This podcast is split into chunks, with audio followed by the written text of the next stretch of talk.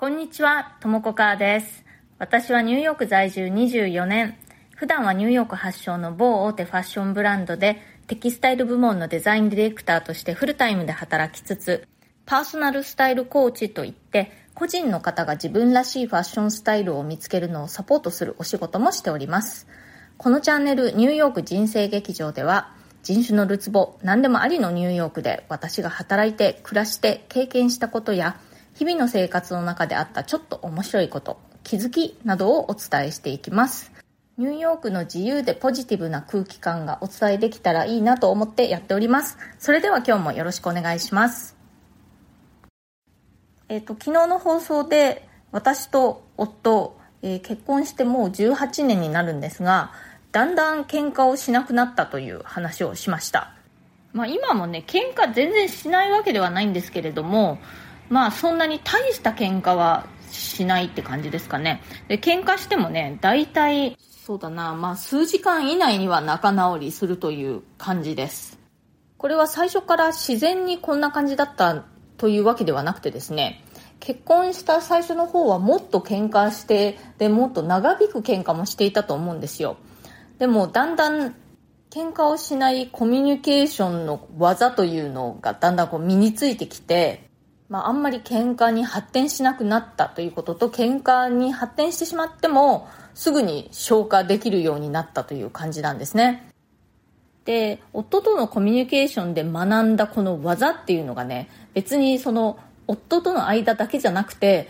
かなりいろんなところで使えるなと感じています、まあ、例えば仕事でのコミュニケーションだとか友人関係とかそんな感じですね。なので今日はそれをシェアしたいと思います。喧嘩にならないコミュニケーション術。まあ、いくつかあるんですけれども、まあ、簡単なところから最初いきますね。まずは、まあ、好きあらばありがとうという。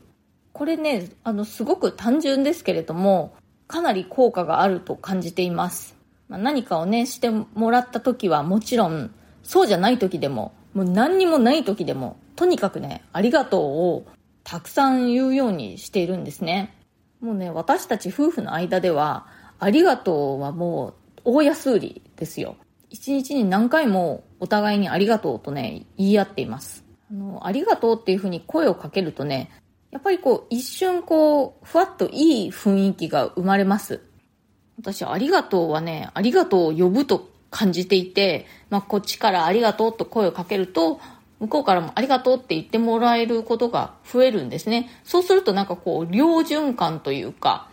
まあ、ありがとうのこう、無限ループっていうとちょっと大げさですけれども、そんな感じになるんですね。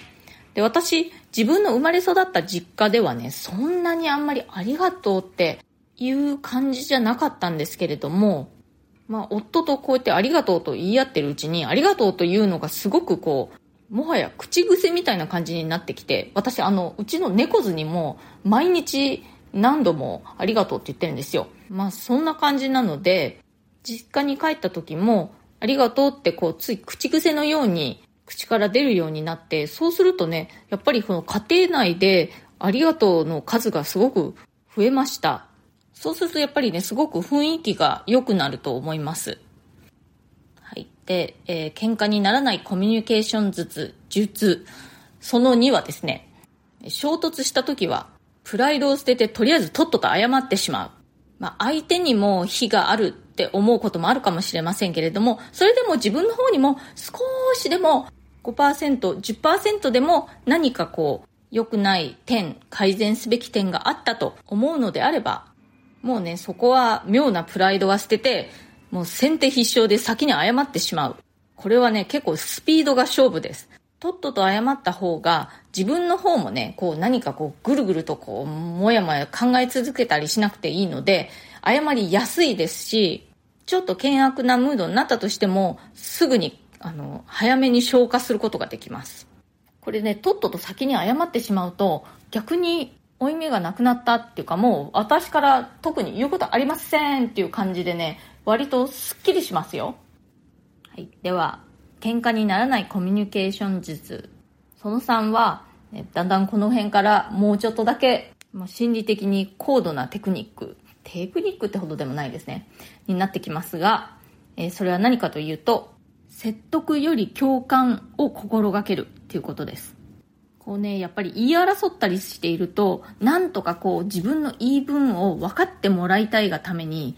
いろいろ説明したり、こう、いわゆるこう説得しようっていう気持ちになりがちだとは思うんですけれども、それやってもね、結局逆効果なんですよね。それよりも、まずは相手に共感です。自分の言い分を聞いてほしいとか自分の言いたいことを理解してほしい。そう思う気持ちはわかりますけれども、揉めてる時にいきなりそこから入ってもね、逆効果なんですよ。ほんとね、急がば回れっていう感じでね、まずは相手に共感。そうかなるほどねって相手の話を聞いた後で、私はこういうふうに思うけれどもどうだろう？という感じに話を進めていくと、いきなり私はこうだっていうよりも、逆に話が取りやすかったりとか、あと、まあどうしても意見が食い違ってしまっても、平和的な感じでね、そのお互いの妥協点というか着地点を探すことができるかなと思います。それから最後にもう一つ喧嘩にならないコミュニケーションずつその4は自分を主語にして話すです。これどういうことかというと何かね言い争ってる時とかこう喧嘩になりそうな時とかにあなたがこうこうこうしたとかあなたがこうしなかったとかあなたはこういうところがあるとかそうとにかくねその相手を主語にして話をするっていうのはね避けた方がいいです。でその代わりに自分を主語にして話す。どういうことかというと、例えばね、相手の人がま何かをしてそれが気に入らなかったとしても、あなたがこういうことをしたうんぬんって言うんじゃなくて、私はこういうふうに感じた。もうあくまでも私はこう感じた。私はこういうふうに受け止めて悲しかったとかね。相手を非難したり、こう指さしたりするのではなくて、あくまでも自分はどういうふうに感じたというふうに話をすると、まあ自分が感じたっていうのは自分のことなんだから、まあ本当ですよね。だから例えばですけれども、あなたが私の言うことを無視したって言うと、相手だって、いや別に無視してないよ。いや無視したでしょってこう押し問答になりますよね。でも、自分を主語にして私はあなたが私の言ったことを無視したように感じて悲しかったっていうとそれは自分のことについてだけ語っているので、まあ、そういうふうに感じたということに関してはもう議論の余地がないというかね事実なんですから相手の行動を非難しているという感じにはならなくて喧嘩に発展しづらいです。あの私は夫がアメリカ人で日本語はほとんど喋れないので、まあ、普段の会話は英語なんですね。で英語だと特にその主語が必ずあるじゃないですか。だから「you」を主語にするんじゃなくて「I」を主語にして話すっていうことをこう何かちょっとねこう揉めそうになった時とかは心がけるようにしていますこれは本当にねあのとても効果がありますよ私も最初は何かの本かなんかで読んだと思うんですけれども、もうだいぶ何年も前ですね。ちょっとで、そのソースはもう忘れてしまったんですけれども、とっても使える方法なのでね、おすすめです。というわけで、喧嘩に発展しないためのコミュニケーション術4つご紹介しました。まずその1は、ありがとうをとにかく日頃から多用しておく。ありがとうの大安売り。えー、それからその2は、揉めた時はね、プライドを捨てて自分からとっとと謝ってしまう。その3は、説得よりも共感を心がける。そしてその4は、相手を指さして非難するのではなくて、自分を主語にして自分の気持ちについて語ってみる。ということです。この4つなんですけれども、夫婦間のコミュニケーションだけじゃなくて、仕事上のね、人間関係を円滑にするのにもすごく役立つなと思っています。私は本当にもう揉め事というのが大嫌いで、自分個人のことであれば、もうその場から立ち去るってことも、まあありかと思うんですけれども、仕事だとね、なかなかその立ち去るっていうわけにもいかずに、なんてめんどくさいんだと思いつつも平和的解決を試みたりするわけなんです。まあ、今日はね、4つのコツについてシェアしましたけれども、まあ、日々修行です。他にも何かこれは使えるなっていうこと思いついたらまたシェアしていきますね。はい、今日はまたいただいているコメントをご紹介させてもらいますね。えっ、ー、と、ブラックフライデーの話を先日したんですが、それに対してのコメント、えー、テンテムさん、アマテランさん、3年くらい前からイオンがやり始めたので日本でも定着してきたかな？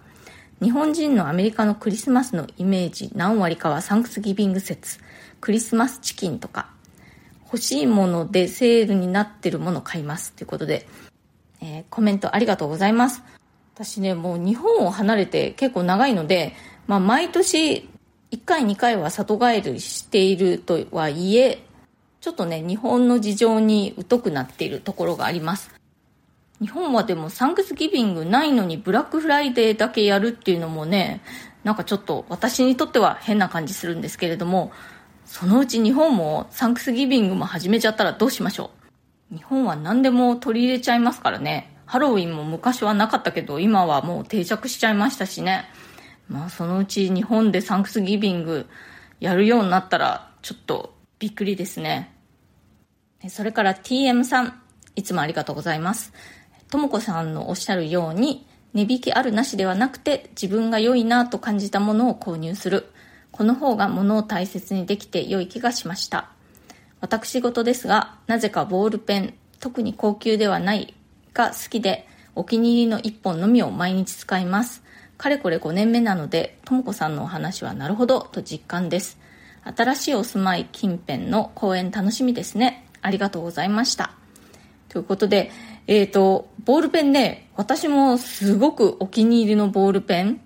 一種類あって、もうそれをもうね、15年ぐらい使い続けています。仕事のボールペンはもうそれ一択で、ビッグの何の変哲もない4色ボールペンなんですけれども、見た目のデザインもね、あの、レトロな感じがして、すごく気に入ってるんですよね。あの、仕事上で実際にこの絵を描くとかね、そういう時に使うペンはたくさんいろんな種類を使い分けますけれども、メモを取るための筆記具というのは、その昔ながらの4色ボールペン一択です。やっぱりそういうのってありますよね。TM さんのお気に入りボールペンどんなのでしょうか。えっと、それから、えー、前回の私と夫の出会いについての回についてコメントくださいました。えー、矢口洋大さんえ。引っ越しされるとおっしゃっていたので、お忙しいだろうなと、 Voicy 配信のお休み中はお待ちしていましたので、再開された時は嬉しかったです。今更のコメントですみません。新しい生活が始まり、ニューヨーク人生劇場は第何幕となるのでしょうね。今日の続きのお話も楽しみにしています。ということで、ありがとうございます。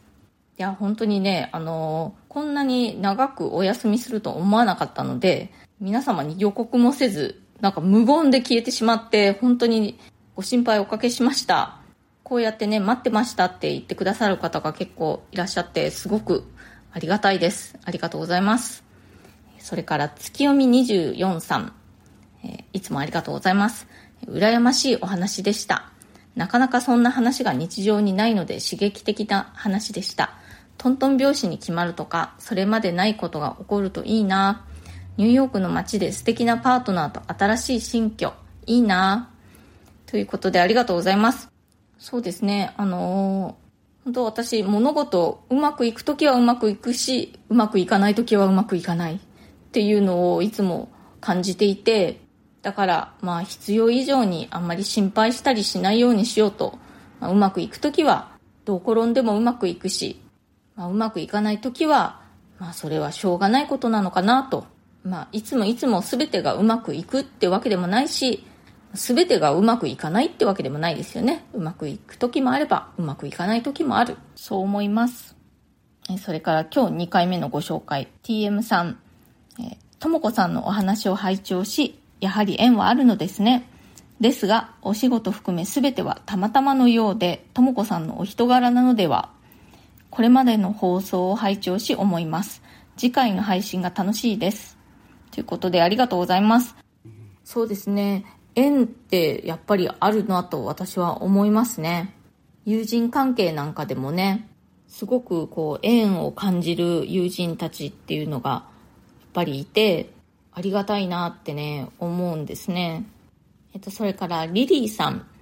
こんにちは。今日も楽しいお話ありがとうございました。きっと素敵な旦那様なのでしょう。はっきりとテンポよく話されるとも子さんの放送は聞いていて心地よいですね。いろいろな人間関係に使えるコツとっても待ち遠しいです。ということでありがとうございます。えっ、とね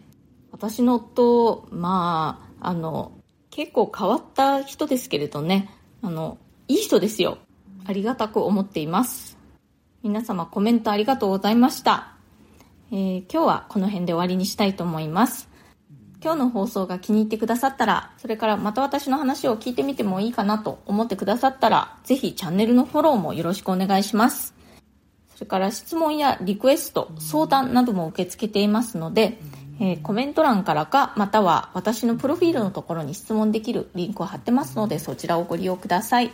ニューヨークのことやファッションのこと、海外で働くこと、海外で暮らすこと、キャリアチェンジのこと、人生で何かチャレンジしてみたいことがある、などなど、まあ、それ以外でもね、何でも OK です。人生劇場なのでね、まあ、人生一般ということで、私にお答えできそうなことであれば、この放送を通じてできるだけお返事していきたいと思っております。今日も最後まで聞いてくださってありがとうございました。最近ずっと猫図がおとなしいですね。全然ちょっとラッキーデーがないですね、ここのところ。私の放送ではね、私の猫図のニャーっていう声が聞こえたらラッキーっていうことになってるんですけれども、最近なかなかラッキーデーがないですね。うん、まあ、ぜひ続けて聞いてみてください。それではまた次回、ともこかーでした。